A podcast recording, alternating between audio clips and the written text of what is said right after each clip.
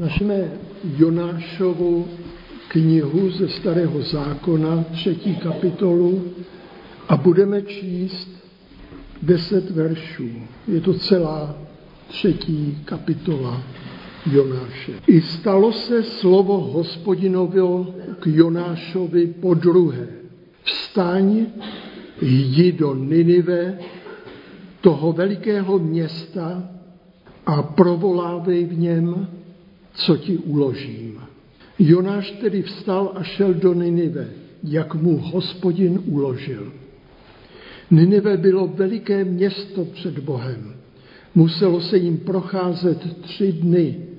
Jonáš vešel do města, procházel jim jeden den a volal, ještě čtyřicet dní a Ninive bude vyvráceno. I uvěřili ninivští muži Bohu, vyhlásili půst a oblékli si žíněné suknice od největšího až po nejmenšího. Když to slovo proniklo k ninivskému králi, vstal ze svého trůnu, odložil svůj plášť, zahalil se do žíněné suknice a sedl si do popela. Potom dal král v Ninive rozhlásit. Podle vůle krále a jeho mocných rádců, lidé ani zvířata, skot ani brav, ať nic neokusí, ať se nepasou a nepijí vodu, ať se zahalí do žíněné suknice lidé i zvířata a naléhavě ať volají k Bohu. Každý, ať se odvrátí od své zlé cesty a od násilí, kterému lpí na rukou. Kdo ví, možná, že se Bůh v lítosti obrátí a odvrátí od svého planoucího hněvu a nezahyneme. I viděl Bůh, jak si počínají, že se odvracejí od své zlé cesty a litoval, že jim chtěl učinit zlo, které ohlásil. A neučinil tak. Tolik tedy to dnešní čtení z knihy Jonášovi. Tu starozákonního proroka Jonáše a boží působení v Ninive. Postava Jonáše je velmi známá po celém civilizovaném světě a ve všech monoteistických náboženstvích, tedy i v islámu. Jonášův životní příběh se vypráví už malým dětem, a to nejen v tom našem církevním prostředí. Především jde o jeho první poslání do Ninive, kde měl kázat pohanům a napravit zlo, které se zde velice rozmohlo. Bylo to v 8. století před Kristem a Jonáš žil v době proroka Ámose a Ozeáše. Všichni měli povolání mluvit a varovat před upadlou morálkou národa a blížícím se dnem hospodinovým, který může přinést boží soud a trest. Je velmi cené, když se ve společnosti najdou lidé s pravdivým a kritickým pohledem na dobu, ve které mnozí bloudí.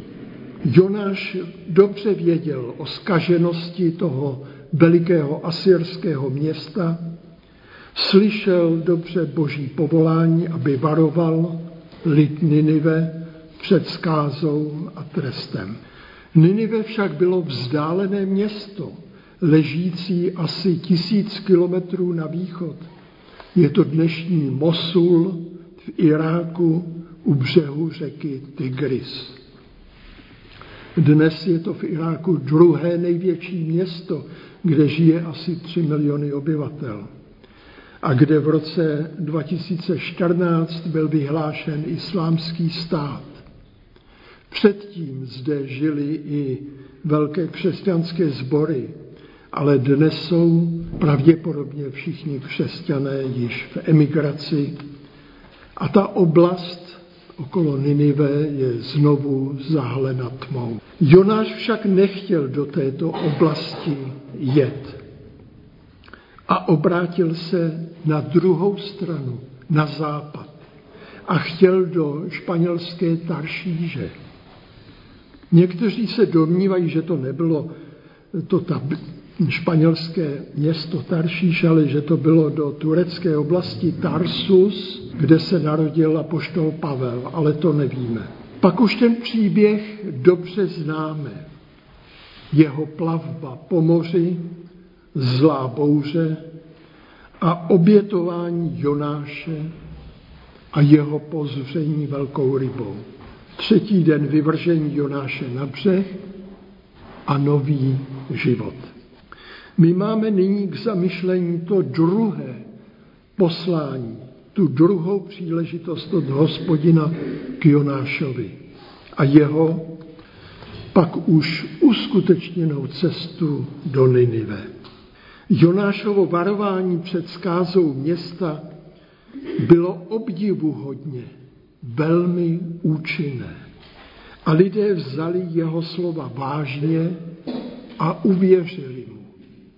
Dokonce král uposlechl prorockému hlasu a vy, vyhlásil mimořádný stav.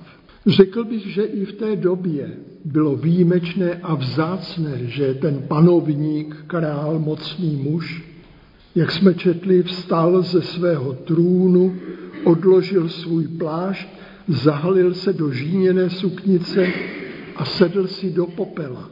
Potom dal v Ninive rozhlásit. Podle vůle krále a jeho mocných rádců lidé ani zvířata, skot, ani brav, ani nic neokusí, ať se nepasou, nepí vodu, ať se zahalí do žíněné suknice lidé i zvířata a naléhavě, ať volají k Bohu. Každý, ať se odvrátí od své zlé cesty a od násilí, které mu lpí na rukou. Kdo ví, možná, že se Bůh v lítosti obrátí a odvrátí od svého planoucího hněvu a nezahyneme. Tak jsme to četli v této knize. Skutečně to Jonášovo působení bylo úrodné. A jak bylo vzácné, když se našel tento prorok, který uvěřil Bohu. Osobně se v životě sám poučil a pravdivě odkryl ten skutečný stav společnosti v Ninive a varuje před skázou a zničením, před tím dnem hospodinovým, dnem soudu. Nemohu jinak, než myslet na náš národ dnes, na jeho bloudění, na jeho omily a iluze, na duchovní vyprázdněnost a někdy i lhostejnost. A jak nám někdy chybí to Jonášovo varování před skázou a tragickým koncem v době, dokud máme čas. A jak nám chybí mocní, kteří by zaslechli ten varovný hlas a vedli národ k pokání a k záchraně. A pak je tu před námi to očekávání na Pána Boha, jak zasáhne. A Jonáš byl zcela přesvědčen, že Ninive bude zničeno, vyvráceno. Ta říše zla musí být zničena. Kolikrát člověk v minulosti očekával boží zásah, trest, zničení zločinců, vlád, těch, kteří vedli národy do úžasného, strašného utrpení. Byli plní nenávisti, zloby, ničili životy druhých. Co pak si někdo z nich zaslouží boží milost? A tak jistě i lidsky chápeme Jonáše, že zlo chtěl potrestat. Pán Bůh nás jistě nevede k tomu, abychom zlo a hřích nějak tolerovali, přehlíželi, abychom to podceňovali. Ale také nejsme posledními soudci. Pán Bůh nás posílá mezi ty, kteří potřebují poznat svoji špatnou cestu a kteří potřebují se změnit. Je to ten nejtěžší úkol. A vidíme, jak to bylo obtížné i pro proroka Jonáše. Jak se tomu chtěl vyhnout. Poprvé i po druhé. Po své vlastní záchraně a nové výzvě se sice vydal na tu cestu do Ninive, ale ve svém srdci si přál jenom zničení tohoto města zla. A nakonec byl velmi překvapen, že jeho varování v Ninive lidé přijali, činili pokání a že nakonec pán Bůh město zachránil. Máme tam napsáno v desátém verši, i viděl Bůh, jak si v Ninive počínají, že se odvracejí od své zlé cesty a litoval, že jim chtěl učinit zlo, které ohlásil. A neučinil tak. Pán Bůh litoval, že je chtěl zničit a změnil své rozhodnutí. Tomu Jonáš nerozuměl. Jakoby zapomněl na svůj osobní příběh a zdálo se mu, že pán Bůh by měl svá rozhodnutí neměnit. Především potrestat a neupřednostňovat život. Niniveňané však v čele s králem uvěřili, činili pokání a očekávali na Boha. Doufali, že je zachrání. V minulosti a někdy i dnes byl a je rozšířen názor na osud člověka, který je předem dán. Žádná náhoda. Je to osud. Je to takzvaný fatalismus, kde se hlásá, že všechno důležité je předurčeno. Je to třeba ve hvězdách a někteří lidé proto vyhledávají svoji budoucnost v astrologii. V křesťanství a také v judaismu se však klade důraz na lidské jednání. Velké spory byly v dobách reformace o takzvanou predestinaci, eh, tedy předurčení. Ale říkalo se, že předurčení je, že pán Bůh vše předem stanovil, ale člověk o tom neví a musí se chovat dobře, i když to neví. Predestinace se silně, velmi silně zdůrazňovala i v některých reformačních směrech, třeba u kalvinistů, ale i později, a používali to i humanisté, kde se mluví o bezmoci jednotlivce. Může to být u někoho ospravedlnění pro nečinnost, lhostejnost. Můžeme si říkat, já přeci nic na tom světě nezměním, co je můj hlas v nějakých volbách a podobně.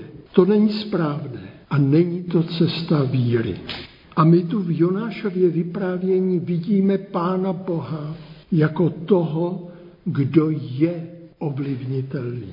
Kdo se chová někdy jako člověk, který má rád lidi a v jejich bolesti je s nimi a chce jim pomoci.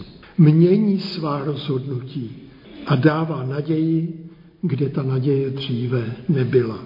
Může měnit smrt v život a vidíme tu boží milost, milosrdenství, lásku a slitování. Pán Bůh pozvedá člověka i z veliké špíny, prachu země a dává mu naději. Proto se můžeme a máme každý modlit s velikou nadějí a věřme, že to má veliký smysl a cenu. Milí přátelé, nevíme, co je před námi. Nic tady nepředvídáme. Ale je možné, že jsme i my na dějné křižovatce, na nějakém předělu věků. A nejen v té naší české společnosti, ale i v tomto světě v 21. století. Nebuďme lhostejní, nebuďme skeptičtí, nepřehlížejme zlo, lež, nenávist, xenofobii, nepoctivost, faleš. Nenechme se uchlácholit falešnými diktátory, kteří se vydávají za spasitele a nabízejí krátkodobá pozlátka. Doba je skutečně vážná a věřme, že Pán Bůh nás vidí a spoléhá, že vyjdeme ze svých domovů, třeba až do Ninive. A možná se pak stane znovu zázrak. Mnozí prozří, mnozí uvidí světlo, uvěří, budou činit nakonec pokání a budou sami chtít něco dobrého udělat. Počátek Bible vypravuje o počátku stvoření a proroci a apoštolé pak ukazují ke konci všech věků. Mezi tím slavným počátkem a jistě i slavným koncem jsou dějiny lidské vzpoury a bloudění člověka. A uprostřed těch dějin je největší historický předěl. Život a oběť Pána Ježíše Krista. Lidské cesty a bloudění nejsou vítězné, ale vítězem je Ježíš na kříži v místě zdánlivé porážky. Je to vítězství pravdy nad lží, lásky nad nenávistí, spravedlností nad podvody, životem nad smrtí. V závěru bych nemohl jinak, než zakončit slovy Pána Ježíše Krista z Matoušova Evangelia ze sedmé kapitoly, kde Pán Ježíš říká, vejděte těsnou branou. Prostorná barána a široká cesta, která vede do záhuby. A mnoho je těch, kdo tudy vcházejí. Těsná je brána a úzká cesta, která vede k životu a málo kdo ji nalézá. Střeste se lživých proroků, kteří k vám přicházejí v rouchu ovčím, ale uvnitř jsou draví vlci. Po jejich ovoci je poznáte, což sklízejí strní hrozny nebo zbodláčí fíky, tak každý dobrý strom dává dobré ovoce, ale špatný strom dává špatné ovoce. Dobrý strom nemůže nést špatné ovoce a špatný strom nemůže nést dobré ovoce. Každý strom, který nedává dobré ovoce, bude vyťat a hozen do ohně. A tak je poznáte po jejich ovoci. A tak každý, kdo slyší tato má slova plní je, bude podoben rozvážnému muži, který postavil svůj dům na skále. Tu spadl příval, přihnali se vody, zvedla se vychřice a vrhli se na ten dům, ale nepadl, neboť měl základy na skále. Ale každý, kdo slyší tato má slova a neplní je, bude podoben muži bláznivému, který postavil svůj dům na písku. A spadl příval, přihnali se vody, zvedla se vychřice a obořili se na ten dům a padl a jeho pád byl velký. To jsou tedy slova Pána Ježíše Krista. Amen.